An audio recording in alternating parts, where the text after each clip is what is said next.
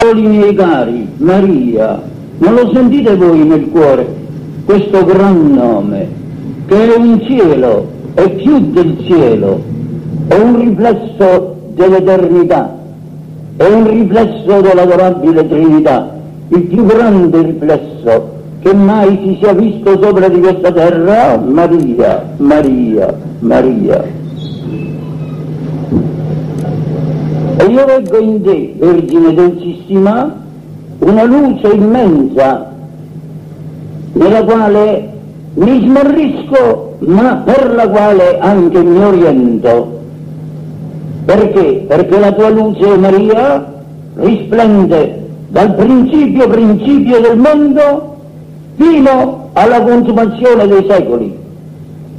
E tu sei la creatura nella quale il Signore ha voluto manifestare tutta la sua grandezza, tutta la sua bellezza, tutto il suo amore, riflesso dell'adorabile Trinità. Ha voluto manifestare il Dio la sua grandezza, ha voluto manifestare la sua sapienza, ha voluto manifestare il suo amore, ed è questa la prima riflessione che ci deve raccogliere, figlioli carissimi, sulla grandezza immacolata di Maria.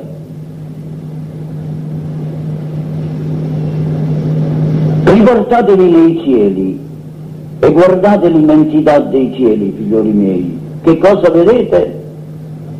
Un fenomeno grande. La povera scienza, questa piccola cosa umana che presume di essere tanto grande, la povera scienza ci si è smarrita, ma ha potuto appena intravedere qualche cosa di quella magnificenza.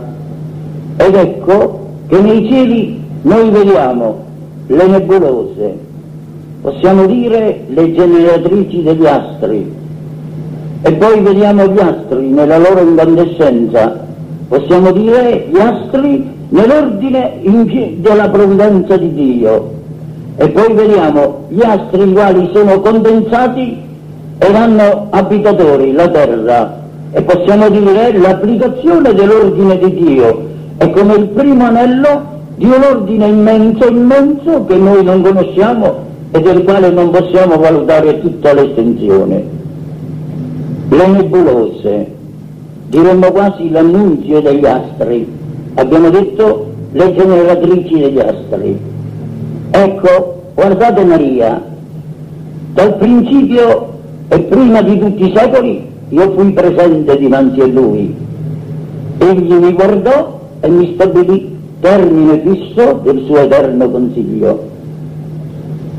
Dunque Dio, nel creare l'universo, guardava questa creatura meravigliosa. E quali sono le nebulose, diremmo quasi, che hanno quasi annunziato la Vergine Immacolata? Ecco la storia lontana. E noi vediamo come la nebulosa, la quale non può avere per noi consistenza e non possiamo discernerla nella sua formazione, noi vediamo in questa storia passata l'ombra sua e come la nebulosa che l'annunzia. Se ne potrebbero citare moltissime di queste nebulose, tutte le figure bibliche sono tutte quasi le nebulose di Maria, diremmo. Che cosa meravigliosa, Vergine Santa, vederti nell'Eden, in quella povera donna, la quale è caduta nel peccato, ma porta in sé la promessa tua.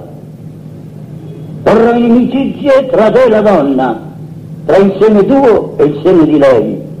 Ecco Eva, la quale è diventata come una nebulosa, diremmo quasi nell'annunzio della tua realtà. Perché Eva era la peccatrice, ma Eva era la prima donna e tu dovevi essere la seconda donna del genere umano.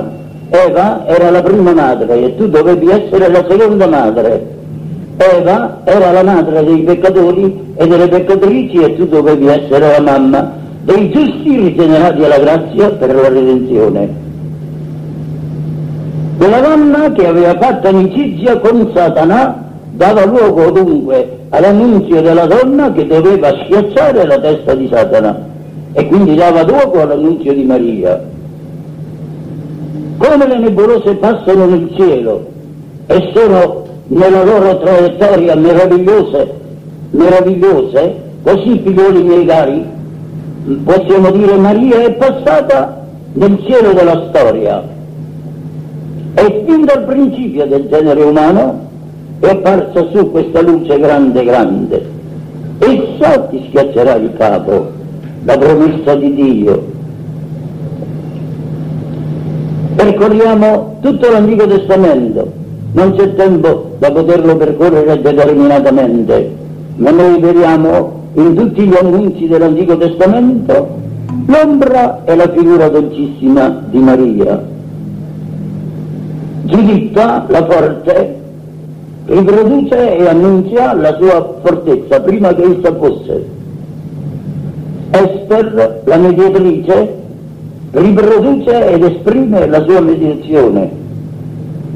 E così dica di tutte le donne dell'Antico Testamento, ognuna ha portato in sé qualche cosa della grandezza di Maria, ma non l'ha portata in sé come sua proprietà. Era la nebulosa che passava sul cielo della storia e che annunziava un astro che doveva condensarsi ed essere il massimo astro del firmamento.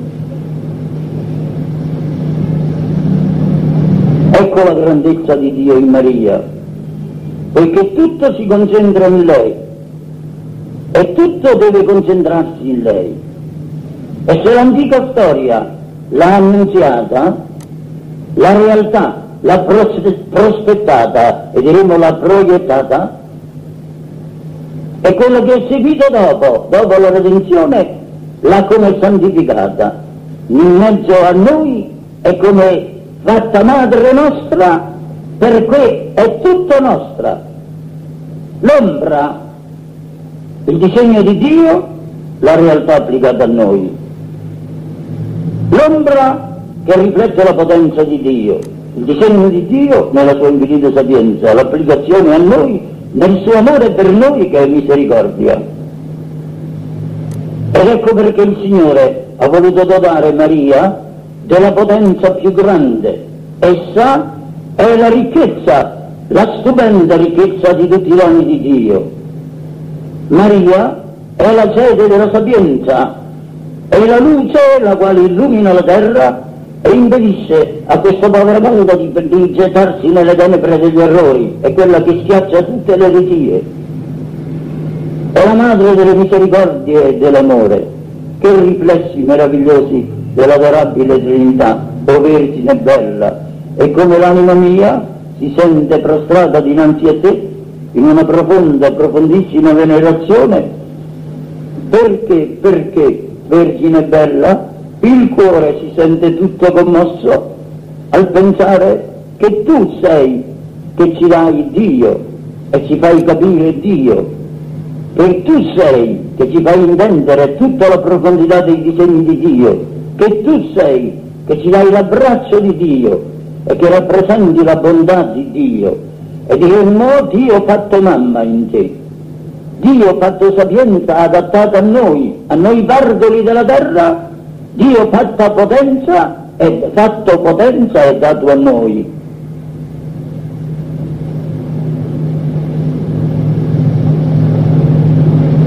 Il secondo momento di questa immensa grandezza di Maria, la realtà storica. Ecco essa nasce e tutta la terra esulta, ma gli uomini non se ne accorgono di questa nascita. Però se ne accorge bene il cielo e la terra e gli angeli di Dio, i quali cantano al Signore le lodi perché è nata questa bambina meravigliosa. Nasce ed è concepita immacolata. Ecco la realtà, essa ti schiaccerà il capo, vorrà inimicizie tra te e lei, tra te e la donna. E la donna è proprio lei. Ed essa gli schiaccia il capo, nella sua concezione glielo ha schiacciato, nella sua nascita ha fatto sentire tutta la sua potenza. Il demonio si è sentito come schiacciato anche in quel momento della nascita, perché ha aperto gli occhi alla luce. Essa, che era già piena dello Spirito Santo essa che era già piena di grazie, essa che già cantava nel seno materno le lodi di Dio, ed è stata l'armonia più bella che sia risuonata sopra di questa povera umanità e di questa povera terra. Maria, Maria. Quando le posero il nome, io credo che tutto il cielo esultò, perché in tutto il cielo quel nome ebbe un significato tanto diverso dal nome che portarono tante altre donne che si chiamarono anch'esse Maria, ma non erano Maria Immacolata, ma non erano Maria debellatrice di Satana, ma non erano Maria figliola di Dio eterno, ma non erano Maria predestinata ad essere la madre di Dio, ma non erano Maria predestinata ad essere la sposa dello Spirito Santo. Che cosa grande è la Vergine Immacolata! O se il cuore nostro palpitasse per te, Vergine bella, e se noi capissimo veramente quello che sei, e se la terra lo comprendesse, non sarebbe quello che è.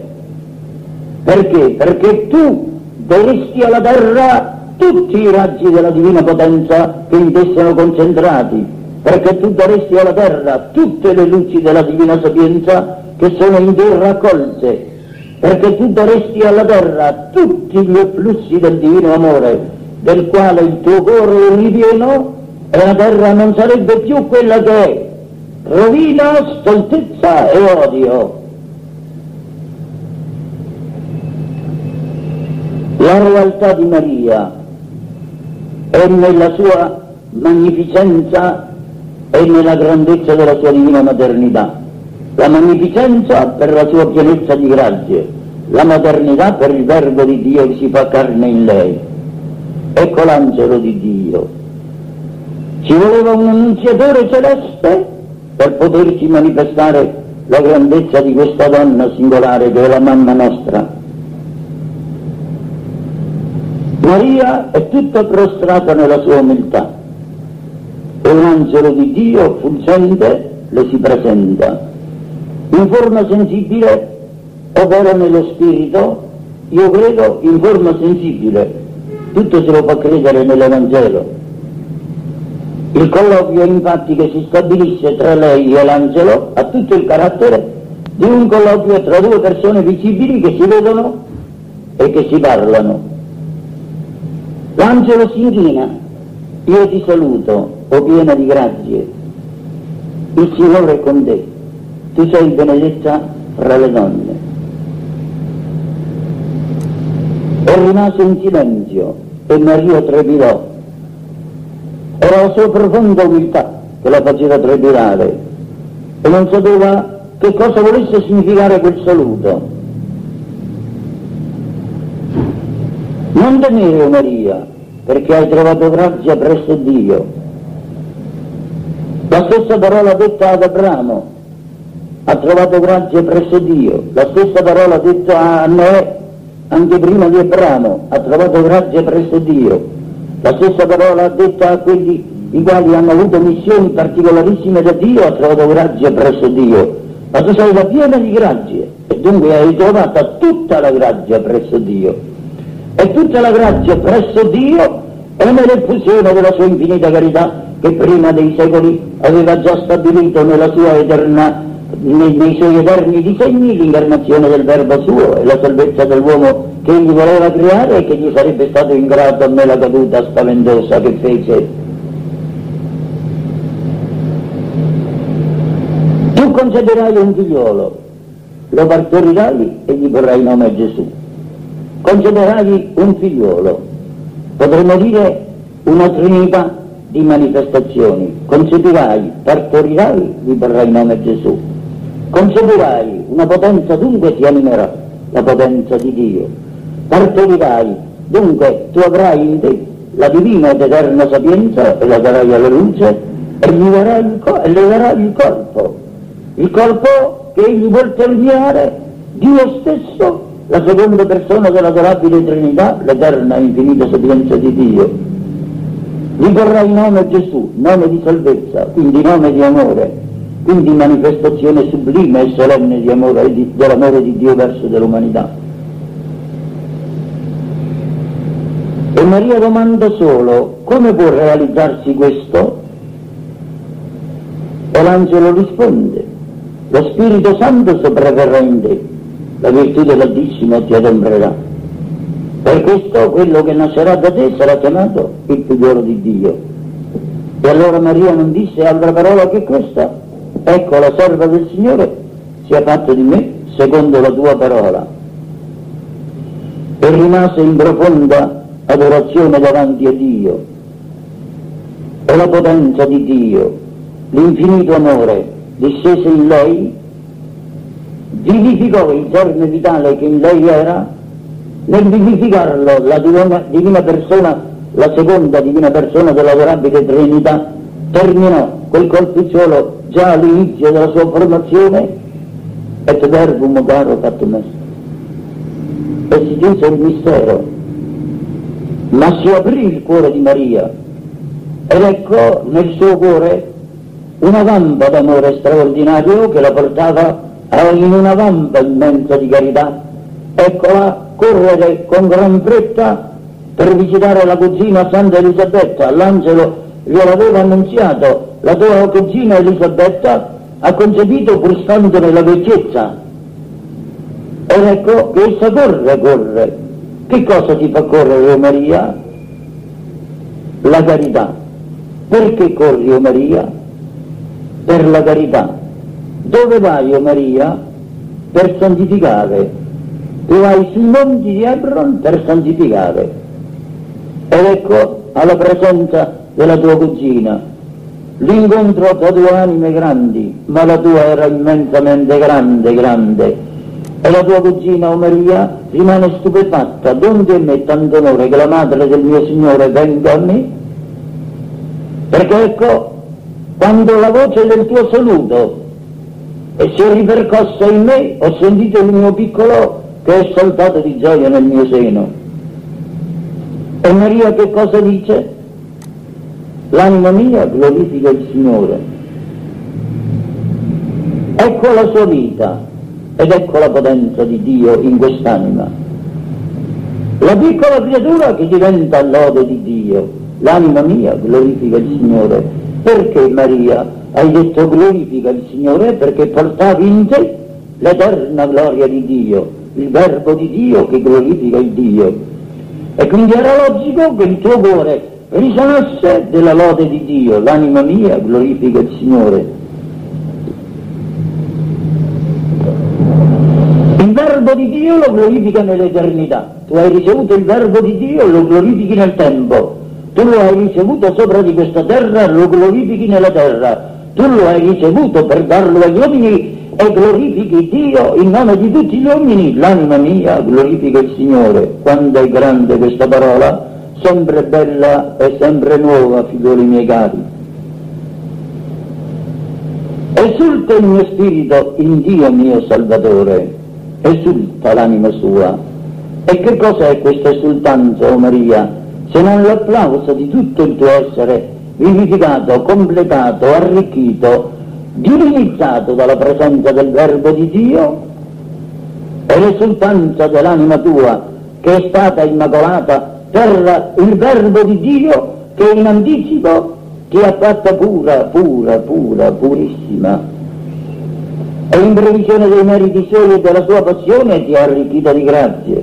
È logico dunque che tu esulti nella magnificenza del Dio Salvatore, ma il Dio Salvatore è tuo ed è tuo figliolo, ma tu lo hai nel seno, vivo, gloria perenne e eterna di Dio, e tu vivi di quella vita, perché tu dai a quel corpo la tua vita, e il sangue di Lui è il sangue tuo, e il sangue tuo circola in Lui, e siccome Egli è terminato dalla persona divina, il sangue che circola in Lui è sangue divino, e quindi ricircola in te sangue divino, e tu partecipi alla vita divina. Per questo puoi dire veramente, propriamente, l'anima mia glorifica il Signore.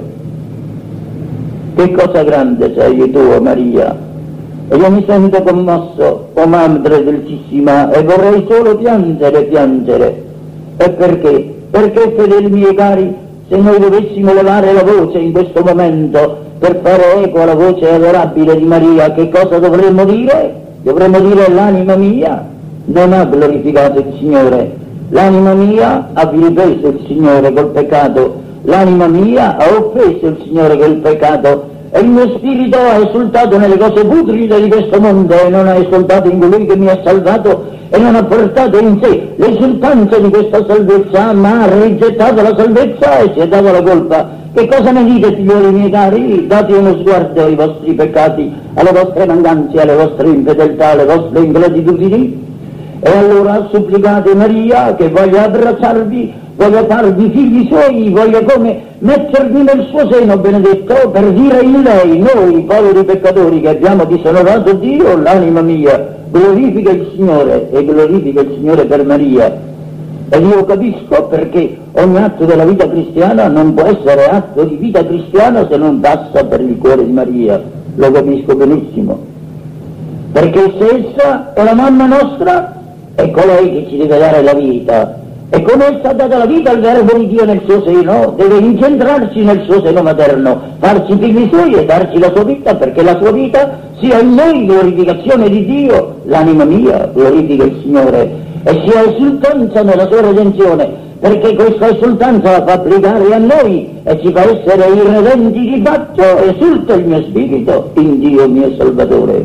Oh magnificenza meravigliosa di Dio in Maria Immacolata, mamma nostra dolcissima. Il percorso della sua vita: noi ne abbiamo una luce soltanto in Cana di Galilea, lì apparisse Maria nuovamente, è stata sempre nascosta. Perché, mio Signore, l'avete nascosta nella sua vita terrena? Perché essa ha voluto essere nascosta. È logico, la sua lampada ardente di gloria di Dio era come quella pace che va sempre in alto, in alto, in alto, e che si stacca per sempre dalla terra. Era come uno sprazzo di luce meraviglioso che rischiarava il povero cielo di questa terra, e certo non poteva rischiarare la terra, non poteva inabissarsi nella terra, non poteva farsi coprire di terra. Ecco il silenzio di Maria, meraviglioso silenzio che riproduce in sé l'eterno e divino silenzio di Dio. Chi può capire? Dio silente, dirò quasi, nella sua infinita eternità, perché Dio è atto purissimo ed è atto semplicissimo, tutto è in atto, sempre presente, che non ha né passato né futuro, e per conseguenza è in un'arcana e adorabilissima pace. L'eterno silente, l'eterno Verbo, il quale parla sì, ma la sua parola è lode di Dio in Dio. L'eterno amore, il quale si effonde ed è fiamma di Dio in Dio. Che cosa meravigliosa! Ecco Maria che manifesta un raggio della sua potenza. Si trova in Cana di Galilea, in un banchetto, manca il vino che era il completamento della cerimonia nuziale, e per conseguenza era un'esigenza dello stesso matrimonio per quei tempi, e ci mancava il vino. Erano venuti gli apostoli stanchi, probabilmente avevano essi come consumata quella parte di vino che doveva servire poi per la funzione nuziale, e la Vergine Santa supplisce subito questa mancanza, va a Gesù e dice semplicemente: non hanno vino.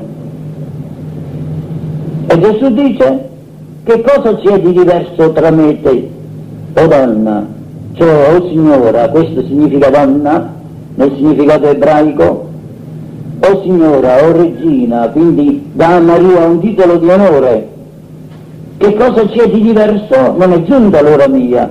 E voleva dire: tu hai la stessa potenza mia, non è giunta l'ora mia, ma l'ora tua è sempre giunta. E difatti poteva essa manifestare una potenza più grande, che dà all'umanità il Verbo di Dio fatto carne.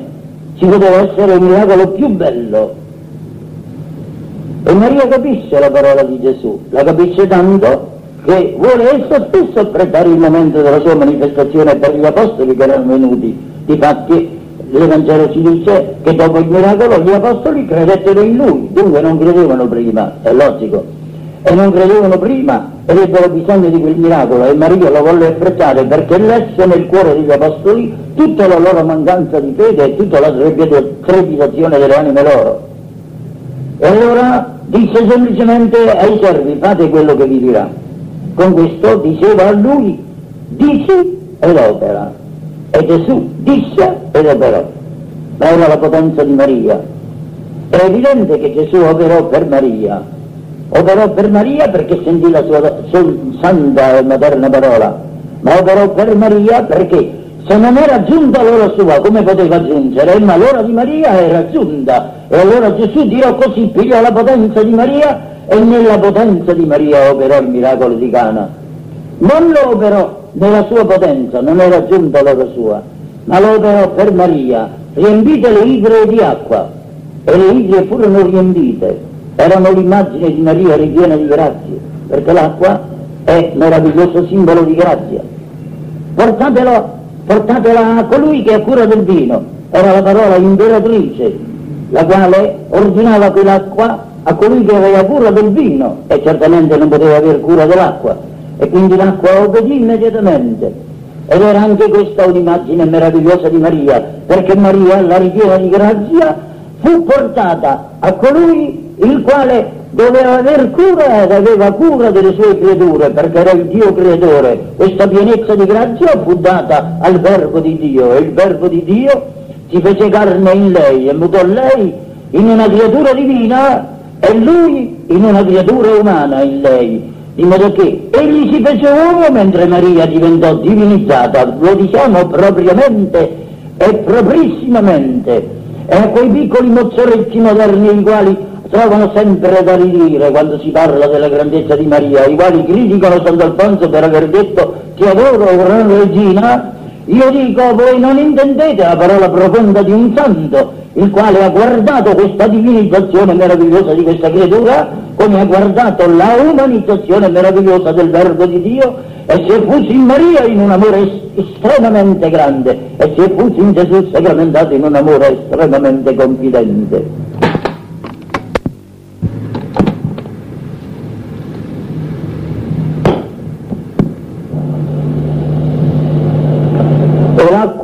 Si è mutata in vino e l'allegrezza è tornata in quella casa. L'anima mia glorifica il Signore. Maria glorificata Gesù. Esulta il mio spirito in Dio mio Salvatore. Lo spirito di Maria è esultato in Lui Salvatore, che era presente, ed è esultato perché la sua carità si è effusa per lei su quei poveretti quali mancavano di vino.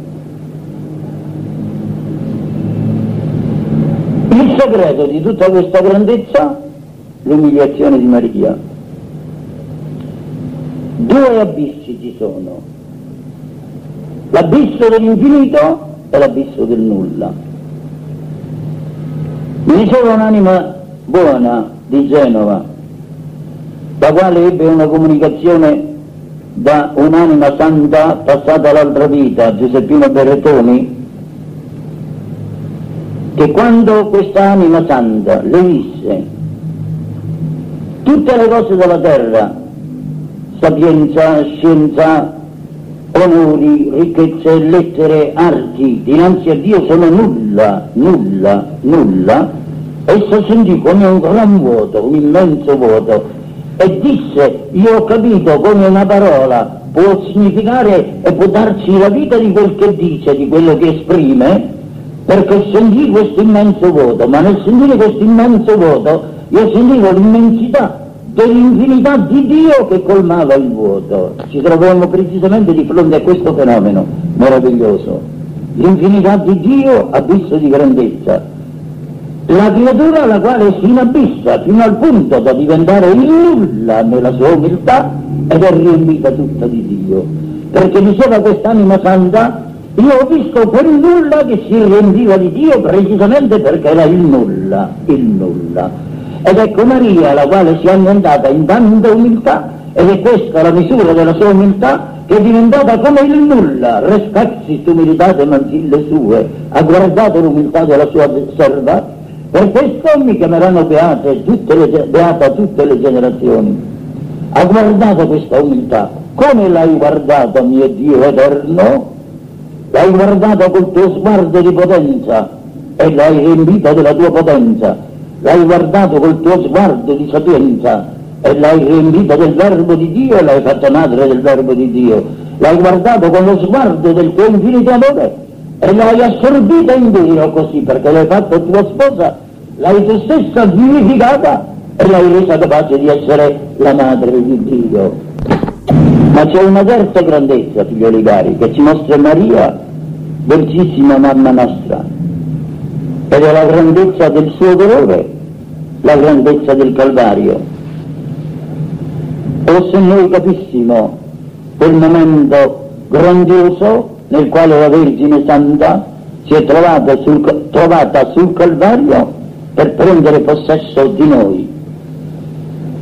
Nella casetta di Nazareth è stata madre di Dio, nel silenzio di quella casetta la presenza di un angelo. Il dolore del Calvario è diventata la mamma nostra, alla presenza degli sgherri, degli esseri più ributtanti di questa povera terra, alla presenza dei ladroni, i quali erano crocefissi col verbo di Dio, alla presenza di tutti quegli scellerati scribi, farisei e sacerdoti depravati dell'antica legge, essa è stata dritta nel suo dolore. Stabat Mater dolorosa, per ricevere la maternità che doveva farci figlioli suoi.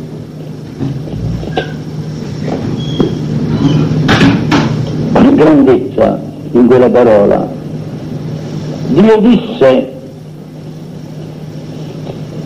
sia fatta la luce, e la luce fu fatta. Una parola. E l'onnipotenza di Dio si manifestò e si glorificò nella creazione della luce. Una parola. E una parola ha detto il verbo di Dio, perché tutto fu fatto per il verbo di Dio, e la maternità di Maria verso gli uomini doveva essere fatta anch'essa dal verbo di Dio, e il verbo di Dio addolorato, e il verbo di Dio fatto uomo, e il verbo di Dio crocifisso, e il verbo di Dio donato all'umanità. Donna, signora, ecco il tuo figlio. Era Giovanni ai piedi della croce. Era Giovanni, ma era tutta l'umanità ai piedi della croce. E quando Gesù ha detto alla Madonna, ecco il tuo figlio, tutta l'umanità si è trovata presente nel cuore di Maria. Come si è aperto il tuo cuore, Maria? Come si è dilatato il tuo cuore, Maria? Chi può misurare la carità tua che ha abbracciato tutti i secoli e tutte le creature? E forse non solo le creature di questa povera terra, non le creature di questa povera terra, ma tutte le creature dell'universo. Perché? Perché Maria è la regina del cielo e della terra, e non è la semplice regina del cielo e della terra, per un significato sterile qualunque, ma è la regina del cielo e della terra perché ha il dominio di tutto. Chi può misurare fin dove il Signore ha detto donna, ecco il tuo figlio? Nessuno lo può misurare. E si è voltato a Giovanni ed ha detto, ecco la madre tua. E Giovanni ha sentito la parola di Gesù, ha provato nel cuore la tenerezza di questa maternità, ma non aveva ancora ricevuto lo Spirito Santo e questa tenerezza di maternità non la poteva ancora approfondire. L'ha approfondito dopo ed è diventato l'apostolo dell'amore. Non poteva non diventare l'apostolo dell'amore. Ha riposato sul cuore di Gesù e attinto da Gesù l'amore. È stato il figliolo primo di Maria, rappresentante dell'umanità, e ha essicciato dal cuore di Maria quell'immenso amore per cui la Madonna ha glorificato il Signore. L'anima mia glorifica il Signore. Che magnificat di amore hai detto tu sul Calvario, Maria, nel tuo dolore. Magnificat, anima mea dominum. Che glorificazione hai dato a Dio, Maria, mettendo nel tuo cuore tutti gli uomini sordi alle lodi di Dio.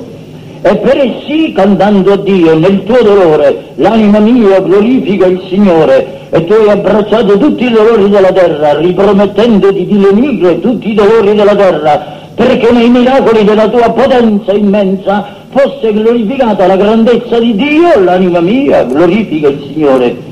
E allora, o Vergine bella, che tu ci hai abbracciati, che tu hai abbracciato me, povero peccatore, mamma mia dolcissima, tu hai abbracciato me e non ti sei vergognato di me e non hai rigettato me e mi hai messo nel centro del tuo cuore e ti sei donata a me, Vergine bella, in una ineffabile maniera d'amore, perché sono sacerdote tuo e perché ho in me il carattere sacro del tuo figliolo e tu hai congiunte queste due maternità in una, il sacerdozio e l'umanità, nel cuore mio, e mi hai abbracciato come il Cristo che ti si donava e come l'umanità peccatrice che ti si donava e che ti era affidata.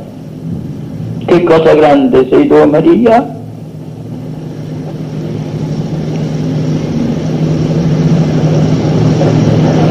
Per questo io non mi meraviglio, o miei carissimi figlioli, che la Vergine Santa ha cantato con un dono solenne: fecit potentiam in brachio suo, dispersit superbos mendicordis sui.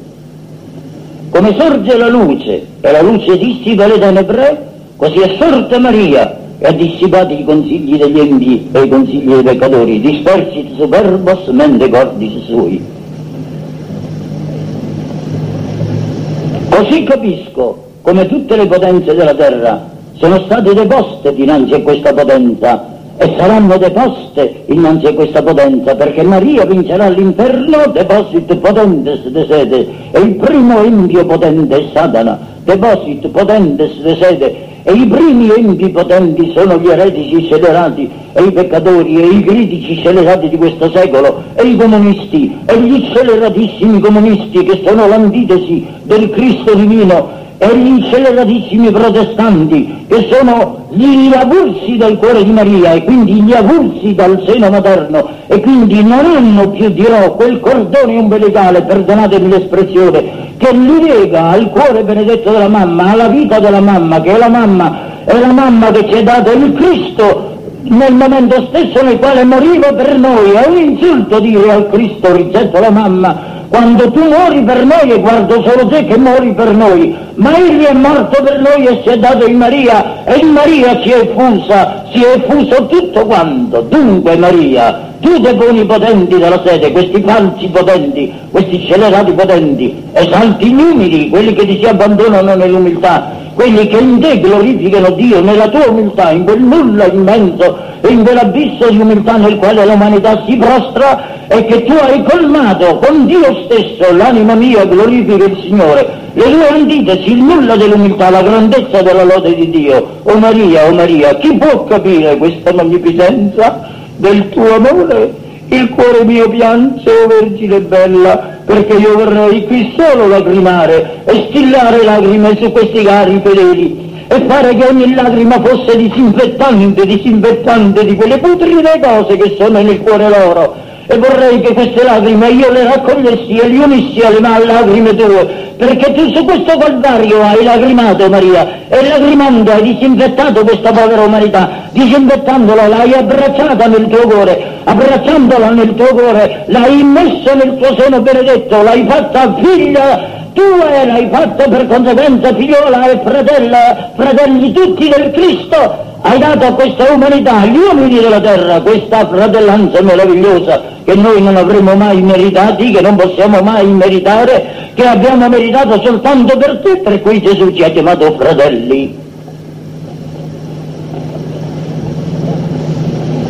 E allora che cosa dobbiamo dire, figlioli miei cari? Il tempo passa e sono assai dolente che passi. Esurientes implevit bonis, ha riempiti di beni gli affamati. E gli affamati chi sono? Sono quelli che desiderano il cibo del cielo. Possiamo dire è l'ultimo periodo di questa terra, perché nel Magnificat di Maria ci sono come le scale degradanti di tutta la storia dell'umanità. L'anima mia glorifica il Signore, ecco il creato, l'immensità del creato, la manifestazione della gloria di Dio prima che gli uomini ne fossero. Esulta il mio spirito in Dio mio Salvatore, ecco il disegno di Dio nella redenzione, nell'Eden, è la luce della redenzione che si proietta nella grande profezia di Dio.